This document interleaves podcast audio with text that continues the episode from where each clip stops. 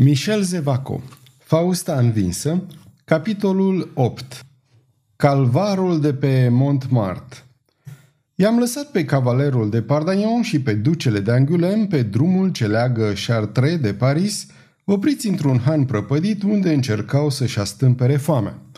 Popasul dură două ceasuri, după care încălecară din nou și își văzură de drum.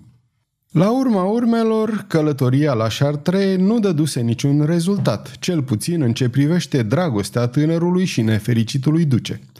Într-adevăr, Fausta nu putuse da nicio lămurire despre Violeta.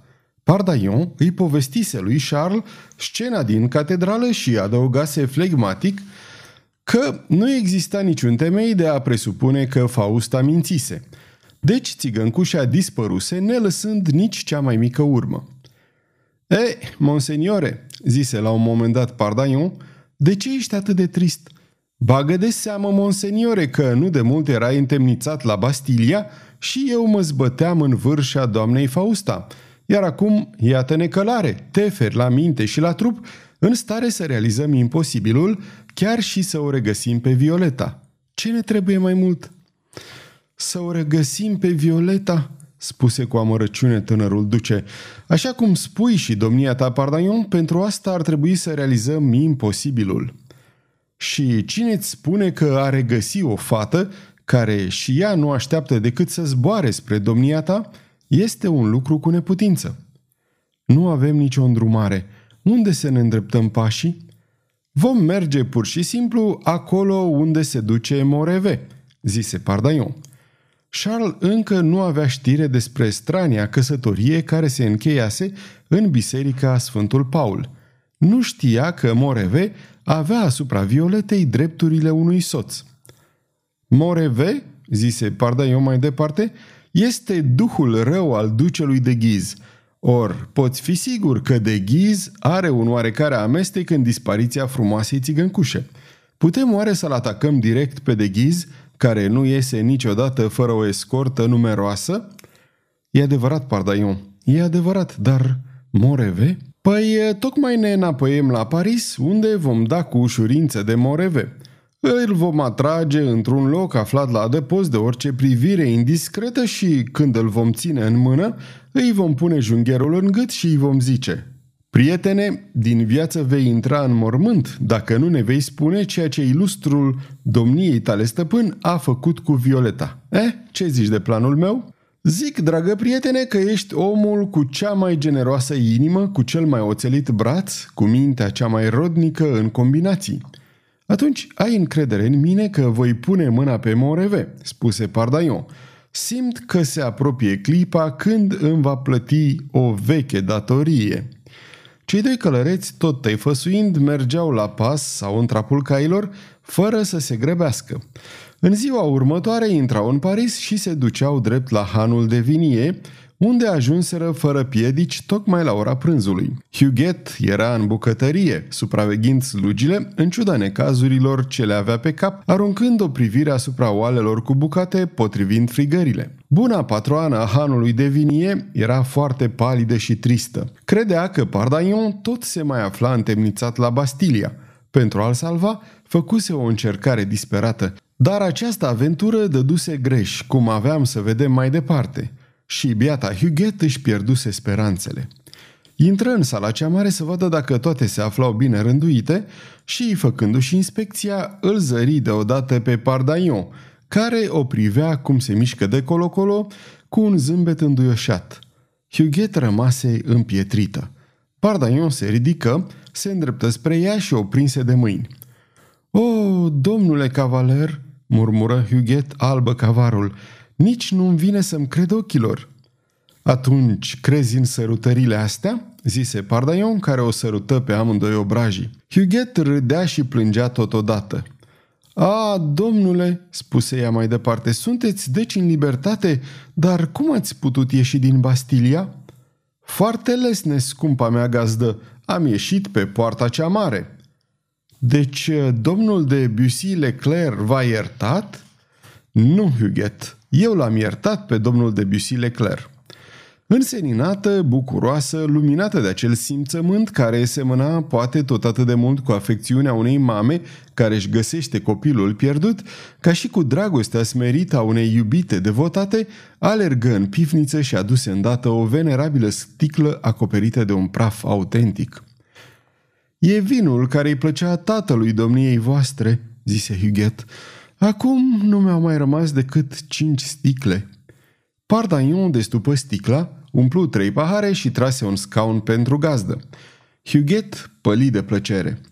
Draga mea, Huguet, zise Pardaion după ce goliră paharele, adineauri mi-ai vorbit despre domnul de Bussy Leclerc. Îl cunoști deci pe domnul guvernator al Bastiliei? Huguet se roșii ca para focului. Cavalerul înregistra această emoție. De ce te-ai înroșit? Domnul de Bussy Leclerc, băigui Huguet, a venit des pe aici împreună cu domnii spadasin pe care îi ospăta regește după ce îi bătea în partidele de scrimă. Ei, ce om bine crescut și mai departe? Păi, uh, murmură Huguet, mă bizuiam pe el pentru a vă elibera. Mi-a tot spus mereu, ce anume, prietenă dragă, știi că mie poți să-mi spui orice că ar fi gata să facă o mezalianță. Și își sumeți capul cu mândrie. Apoi continuă. Cum sunt văduvă, fără copii, liberă să fac ce-mi place cu mine, dacă nu cu inima mea, aș fi putut primi propunerea pe care mi-a făcut-o în repetate rânduri și să mă leg ai fi o soție credincioasă. Viața mea ar fi devenit ceva mai tristă și asta ar fi fost tot. Huguet rostea aceste vorbe foarte simplu, nedându-și seama că își dezvoluia devotamentul sublim. Cavalerul o privea cu o înduioșare inexplicabilă. Deci, continuă el, te-ai dus la Bussy Leclerc? Da, însă în prima zi când m-am dus, n-am putut intra în Bastilia. Un fel de răscoală izbucnise la Chartres cu procesiunea domnului de ghiz. Așteptam să se înapoieze. Trebuie să se fi înapoiat, zise Pardaion, și de data asta îl vei găsi cu siguranță.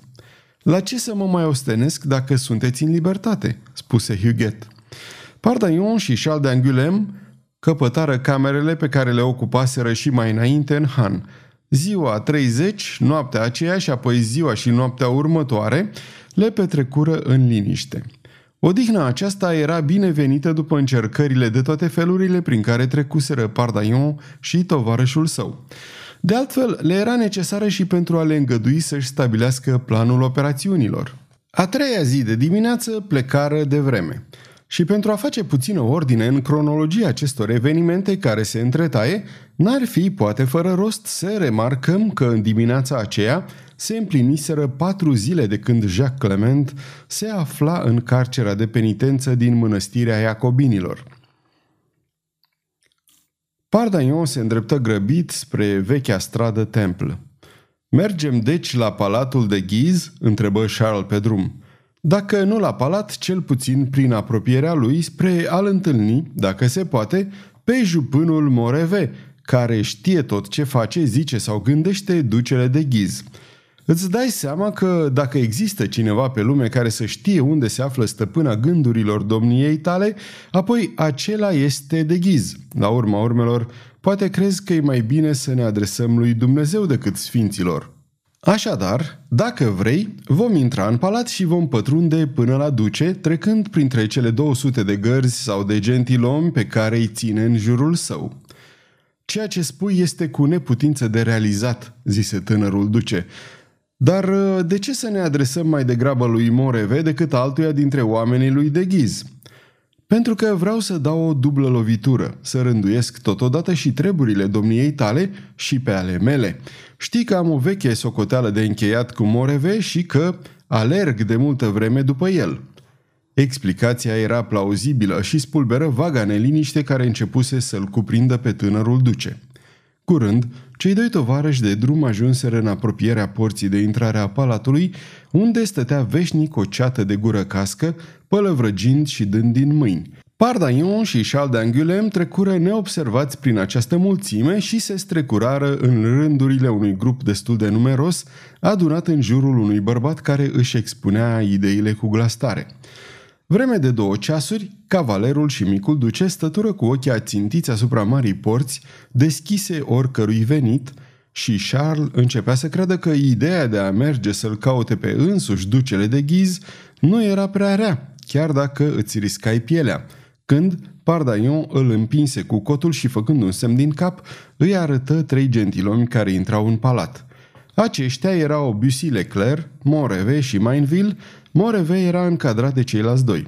Un zâmbet cumplit crispă buzele lui Pardaion devenite brusc palide, dar cei trei și dispăruseră înăuntrul palatului.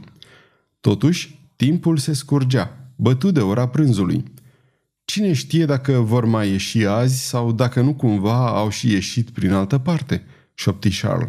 Cum rosti aceste cuvinte, îi și zări pe Bussy Leclerc, pe Mainville și pe Moreve. Cavalerul îi văzuse și el. Cei trei gentilomi se opriră în stradă, vorbind între ei în șoaptă. Apoi Bussy Leclerc și Mainville, prinzându-se de braț, plecară împreună. Moreve rămase o clipă pe loc, apoi porni și el. Pardaion nu-l slăbea din ochi pe Moreve. Acesta se îndreptă spre poarta dinspre strada Temple și ieși.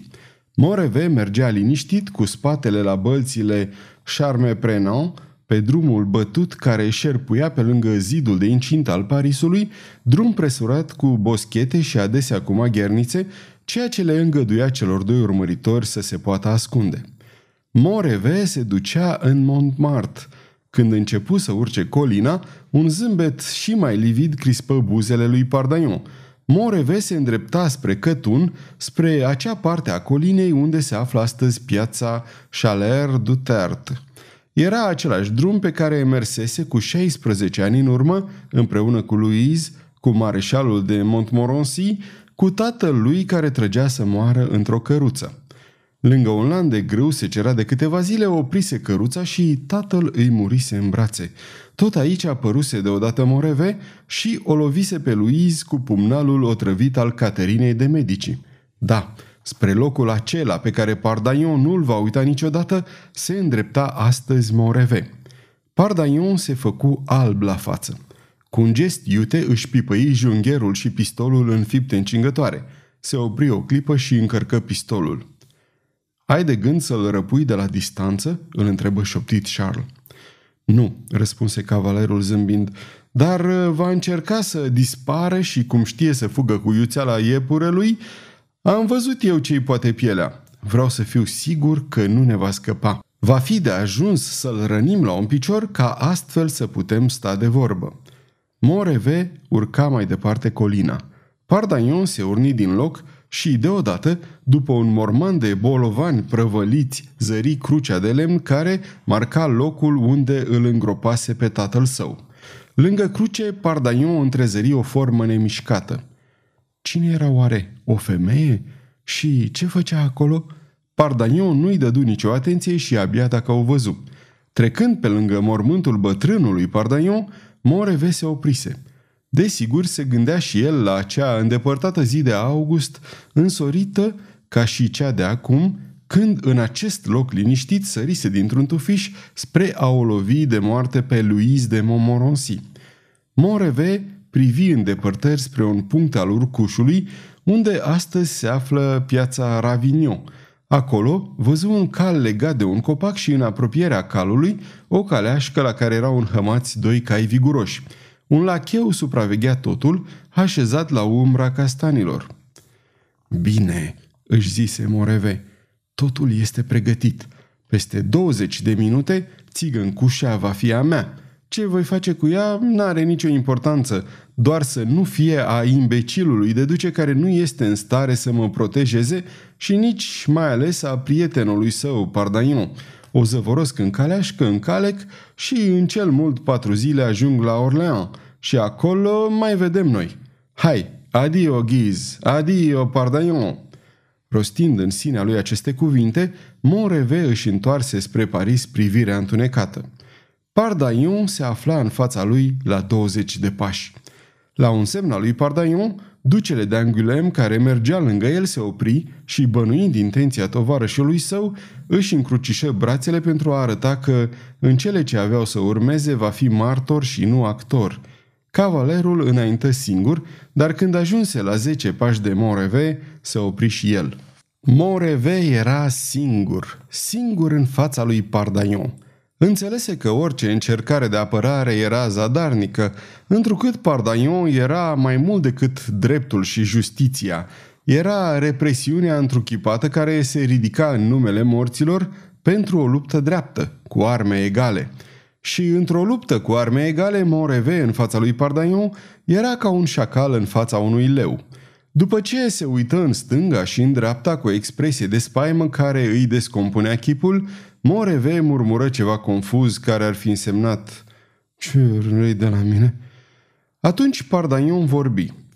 Observă, domnule, zise el, că am spadă și jungherul, dar că și domnia ta ai un pumnal și o sabie.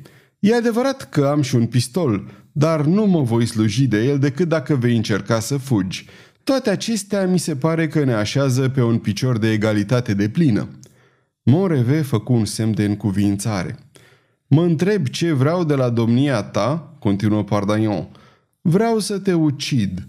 Ucigându-te, domnule, cred cu toată sinceritatea că scap pământul de o făptură care îi face silă. Ceea ce mi-ai spus în carcera de la Bastilia mi-a dovedit un lucru de care puteam să mă mai îndoiesc încă. Acela că ești o reptilă veninoasă care trebuie strivită.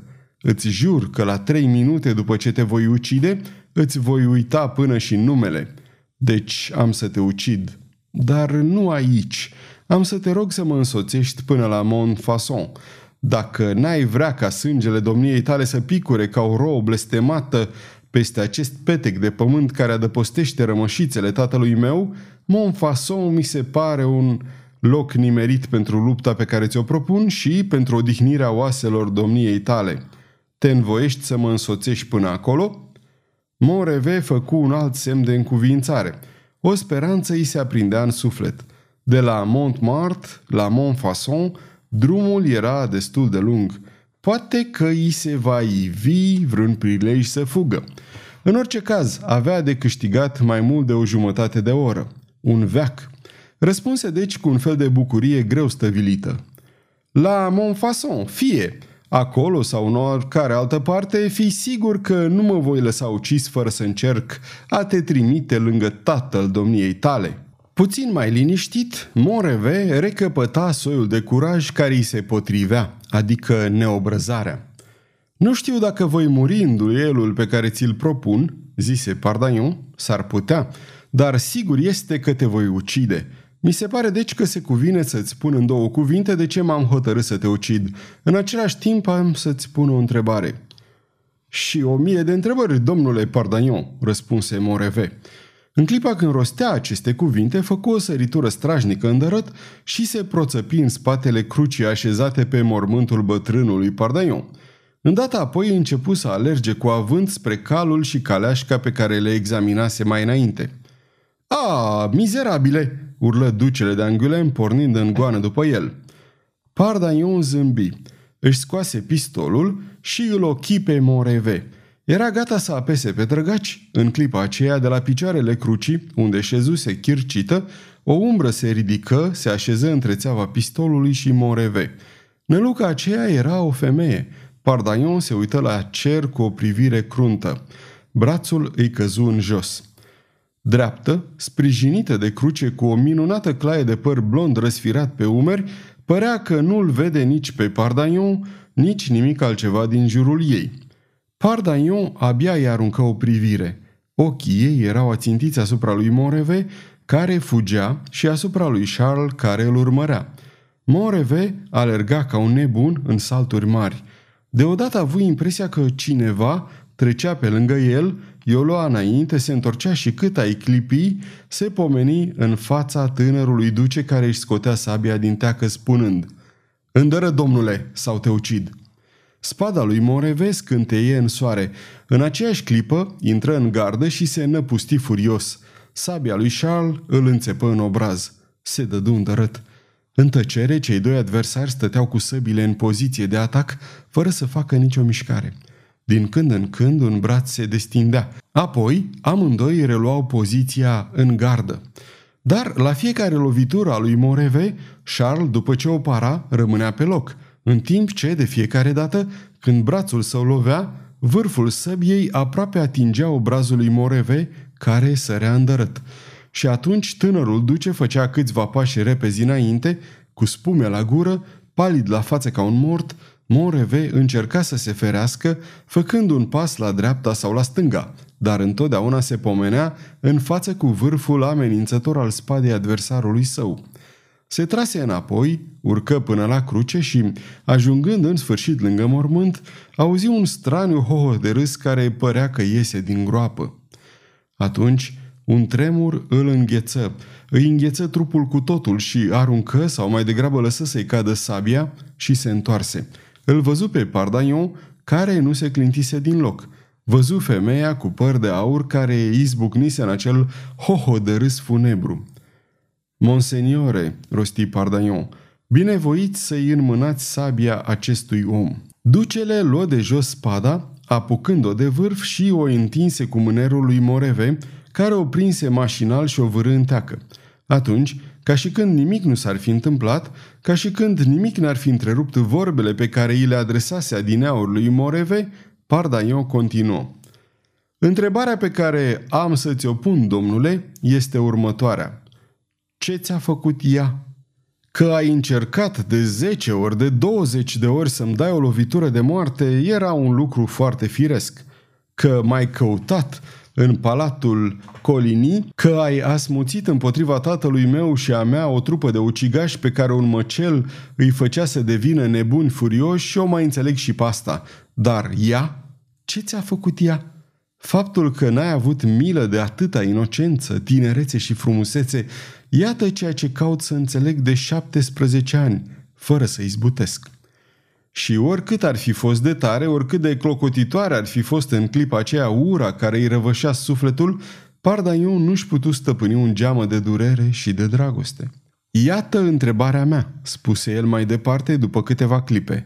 Nu-mi răspunzi? Într-adevăr, Moreve tăcea. Și ce-ar fi putut oare să spună? Pardaion se apropie de el, aproape atingându-l, Moreve scânci înfundat. Uitase că Pardagnon îi oferea o luptă dreaptă. Nu se gândea decât că avea să moară. Nu-mi răspunzi?" spuse atunci Pardagnon. Ei bine, trebuie să-ți spun. Din această pricină m-am hotărât să te ucid. Pentru restul vei fi iertat. Dar mișelia asta am vrut să o ispășești prin 16 ani de spaimă. Iar astăzi, socot că destul ți-a fost frică de moarte pentru a muri în sfârșit de-a binelea și pentru că te afli sub talpa mea, te strivesc. Morve căzu în genunchi, își ridică fruntea și roind de sudoare înghețată și băigui cu un glas răgușit. Lasă-mă să trăiesc cruță în viața, fieți milă, fieți milă în numele lui Izei, nu mă ucide. La auzul acestui nume, Pardaion fremătă, apoi, aruncând spre ducele de Angulem o privire pe care tânărul duce ar fi socotit-o sublimă dacă ar fi știut sacrificiul pe care îl exprima această privire, spuse Ridică-te și ascultă-mă, s-ar putea să te cruți, așa cum mi-o ceri. Dintr-o smucitură, Moreve se ridică în picioare, începu să-și frământe mâinile crispate. O, oh, gemu el, ce trebuie să fac? Vorbește! Poruncește! Da, domnia ta e asupra mea drept de viață și de moarte. Da, am fost un ticălos, dar domnia ta, despre domnia ta se spune că ești ultimul cavaler din epoca noastră. Ești însăși vitejia și generozitatea. O, și vei fi și întruchiparea iertării. Râsul femeii cu părul de aur, straniul râs funebru al acelei femei care stătea în picioare sprijinită de cruce, izbucni din nou. Și Pardaion tresări. Vorbești despre iertare, spuse el scuturându-și capul. Eu pot să te cruți, dar nu să te iert. Iată ce pot face. Un suspin frânse glasul lui Pardaion, dar încordându-și voința continuă. Ai omorât o fată fragedă, mai există și alta căreia îi poți reda viața și fericirea. În schimbul vieții Violetei, te cruți pentru moartea lui Izei. Charles se apropie dintr-un salt, îl prinse pe cavaler de mână și cu inima năpădită de recunoștință murmură Pardaion, fratele meu! Violeta, zise Moreve, spui că dacă vă dau pe Violeta ai să-mi cruți viața? Așa am spus, zise simplu Pardaion. Vorbește deci, unde se află fata? Moreve răspunse, Habar n-am, pe Dumnezeul meu care mă aude, nu știu unde se află fata asta, dar... La acest din urmă cuvânt, Pardaion răsuflă ușurat. Charles, care simțea cum îl cuprinde disperarea, început din nou să spere. Și amândoi strigară. Dar ce? Știi deci ceva?" Nu știe nimic. Este un impostor. Cine poate ști unde se află țiganca?" Vorbise femeia cu părul de aur. Dar nici Pardaion, nici ducele de Angulem nu-i dura atenție. Cu sufletul la gură, Monreve închise ochii pentru a nu lăsa să-i scape bucuria frenetică și gândul infernal din care izvora această bucurie. Da, zise el gâfâind, știu ceva, pot, trădând, e adevărat, dar ce înseamnă o trădare față de faptul că îmi cruți viața? Monreve își plecă fruntea. În clipa aceasta nu avea decât o singură teamă și anume ca timbrul glasului său să nu pară prea emoționat, ca gestul său să nu-i dezvăluie bucuria hidoasă care îl năpădea. Spui că nu știi unde se află tânăra?" întrebă Pardaion. Acum da, șușoti Moreve, jur. Dar spui că ai putea să afli? Chiar în seara asta, domnule, asta nu depinde decât de mine. Of, de ce nu mi-a trecut oare prin minte să mă interesez de asta înainte de a ieși din Paris? Pardaion, suspină cu ardoare tânărul duce. Domnilor, domnilor, continuă Moreve frângându-și mâinile, jur pe sufletul meu că pot să vă dau această satisfacție. Uite, unul din domniile voastre să mă însoțească. Pardaion aruncă o nouă privire lui Charles pe care îl văzu răvășit de speranță și de disperare. Liniștește-te, domnule, îi spuse.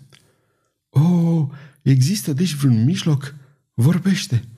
Dacă ceea ce spui e adevărat, jur pe raiul din ceruri. Te cred. Ei bine, nu te putem însoți, într-adevăr. Domnul duce de Angulem și cu mine ne-am hotărât să nu mai punem piciorul în Paris unde ne pândesc prea multe primejdii. Moreve asculta cu profundă atenție. Ne-am instalat la Ville-l'Evêque, continuă Pardaion. Nu în seara asta, căci noaptea e trădătoare, ci mâine, în plină zi, la ora 10 dimineața, poți să ne aduci lămurirea în schimbul căreia ți se va cruța viața. Vei veni, domnule? Voi veni, răspunse în fipt Moreve, palid de bucurie, la fel cum mai înainte fusese palid de groază. Asta e bine, spuse Pardaion. Du-te, ești liber. Pentru a treia oară izbucni râsul femeii cu părul de aur. Moreve își scoase pălăria, îi salută cu același gest pe Pardaion și pe Charles și se îndepărtă. Atâta vreme cât simțise asupra lui apăsarea privirii celor doi bărbați, izbutise printr-un efort de voință să meargă cu pas calm și măsurat. Dar de îndată ce socoti că nu mai poate fi văzut, își luă picioarele la spinare. Va veni, zicea în timpul acesta ducele de Angulem. Așa cred, zise Pardaion suspinând. Și Charles era atât de fericit încât i-ar fi fost cu neputință să înțeleagă amărăciunea din suspinul acestui bărbat care renunțase la o ură veche de 16 ani pentru a asigura fericirea tânărului său prieten. Dar de ce i-ai spus că ne-am instalat în ville vechi și că nu vom mai pune piciorul în Paris?" întrebă ducele. Din precauție. Moreve va veni. Moreve nu-i va trăda pe aceia care i-au cruțat viața, așa cred. Dar cine poate ști? Rămaseră câteva minute pe gânduri. Charles se întreba dacă Moreve va veni la întâlnire. Pardaion n-avea nicio îndoială în această privință. Sinceritatea lui Moreve îi se părea certă. În orice caz, dacă Moreve trăda încă o dată, Pardaion va ști să dea de el. Frământat de asemenea gânduri, se apropie de mormânt și scoțându-și pălăria și plecându-și capul, își spunea în sinea lui lucruri prin care spera să-și potolească durerea sacrificiului făcut. Și, ridicându-și ochii, o văzut pe femeia cu părul de aur care îl țintuia cu privirea. Abia atunci o recunoscu. Era Saizuma, țiganca. Era mama Violetei. Charles de Angoulême o recunoscuse și el și se apropiase. Cititorul poate n-a uitat că după prima sa vizită la mănăstirea benedictinelor, Pardagnon o dusese pe țigancă la hanul de vinie, unde o lăsase în grija doamnei Huguet. Dar încă în seara zilei când cavalerul se dusese la ducele de ghiz, Saizuma dispăruse din han. Se înspăimântase oare de larmă? Ce se întâmplase cu ea de atunci încoace? Cum trăise? Unde își găsise adăpost? Saizuma îl privea zâmbind. Era limpede că îl recunoștea și că își amintea prea bine de scena din Hanul Speranța. Ferește-te de trădător, rostia cu glas blând. Ferește-te de aceia care fac jurăminte. Doamnă, îi spuse Pardaion, veniți cu noi. Nu se cade ca cineva din familia Montagu să rătăcească pe drumuri. Montagu? zise ea fremătând. ce cu numele ăsta? Leonor, baroneasă de Montagu, este numele domniei voastre. Leonor, am cunoscut o biată fată pe care o chema așa, dar a murit.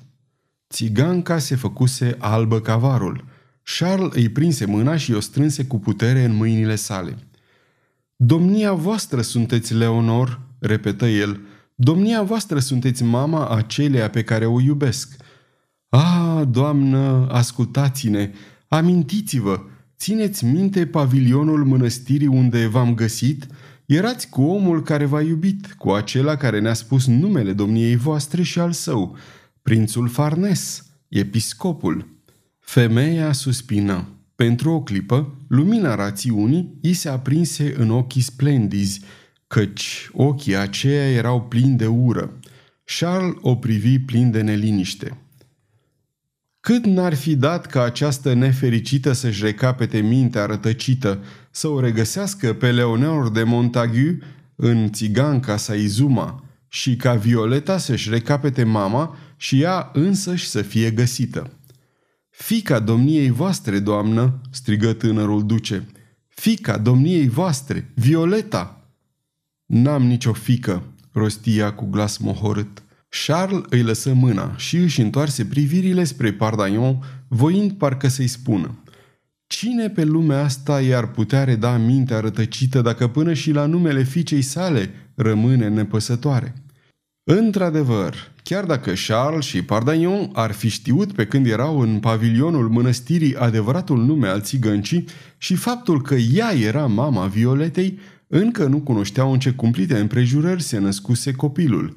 Nebuna, înainte de a fi mamă, Leonor se trezise în temniță fără să știe că era mamă. Stătea sprijinită de cruce cu ochii pierduți în depărtări, contemplând câmpia pustie și arăta minunat astfel, încremenită cu spatele rezemat de cruce, de o frumusețe tragică și emoționantă, care îi impresionă pe cei doi bărbați rămași nemișcați. Cine a țipat?" spuse ea mai departe. Din ce abis de rușine și disperare a țâșnit țipătul acesta cumplit pe care îl voi auzi întotdeauna?" Acolo, în catedrala aceea imensă, acolo s-a iscat larma, blestemată să fie vrăjitoarea. O, toți pumnii care se întind spre ea. Și apoi? Apoi nimic, nimic decât tăcerea mormântului, besna celulei, delirul agoniei. Și apoi, deodată, ea vede din nou lumina zilei, o zi întunecată cu cerul cernit de vălul norilor, și iată-o pe țigancă cum este dusă acolo spre hidoasa mașină dătătoare de moarte. Și acolo, acolo, la picioarele spânzurătorii, cine strigă iarăși? Saizuma se întrerupse brusc și, pe buzele ei lipsite de culoare, râsul pe care Pardagnon îl auzise cu puțin mai înainte, același râs funebru, prinse să hohotească. Adio, zise ea, și mai cu seamă să nu vă treacă prin gând să o urmăriți pe țigancă, deoarece calea ei este calea nenorocirii. La aceste vorbe se îndepărtă cu pas maestos. Disperat, gâfâind, ducele de Angulem alergă după ea strigând. Leonor! Ea se întoarse, ridică un deget spre cer și spuse. De ce o strigi pe moartă? De ce o cauți pe Leonor? Du-te la picioarele stâlpului de care atârnă ștreangul. Stâlpul? băigui Charles, ca ieșit din minți și pironit locului. De ce mama Violetei vorbește despre o spânzurătoare? În aceeași clipă, Saizuma dispăru în spatele bolovanilor prăvăliți. Cei doi prieteni alergară pe poteca pe unde plecase Saizuma, dar după ce dă dură ocol bolovanilor, nu o mai văzură. Charles d'Angulem și Pardagnon cercetară în zadar toate împrejurimile. Saizuma era de negăsit. Atunci o apucară iarăși pe drumul spre Paris. Intrară în oraș prin poarta Montmartre. Petrecură la hanul de Vinie o noapte lipsită de orice alarmă și, a doua zi, la primele ceasuri, se duseră la întâlnirea hotărâtă cu Moreve, dar se opriră la jumătatea drumului spre Ville-l'Evêque. Pardagnon era încredințat că Moreve, înfrângându-și în sfârșit spiritul trădător, se va ține de cuvânt. Dar, deși Moreve făcuse o mulțime de jurăminte, putea foarte bine să le fi uitat pe toate. Iată de ce, fără să meargă până la ville vechi, se așeză la pândă împreună cu tânărul duce într-un tufiș de stejari. Pe la ora nouă și jumătate zăriră un călăreț care se apropia în goană. El e, zise liniștit Pardaion. Așa-i, pe cuvântul meu, zise Charles când Moreve le apăru clar în fața ochilor. Să ieșim în întâmpinare, zise Pardaion. Ieșiră din tufiș și se îndreptară spre potecă. Curând, Moreve sări din șa lângă ei. Își scoase pălăria și le spuse Iată-mă, domnilor! Sfârșitul capitolului 8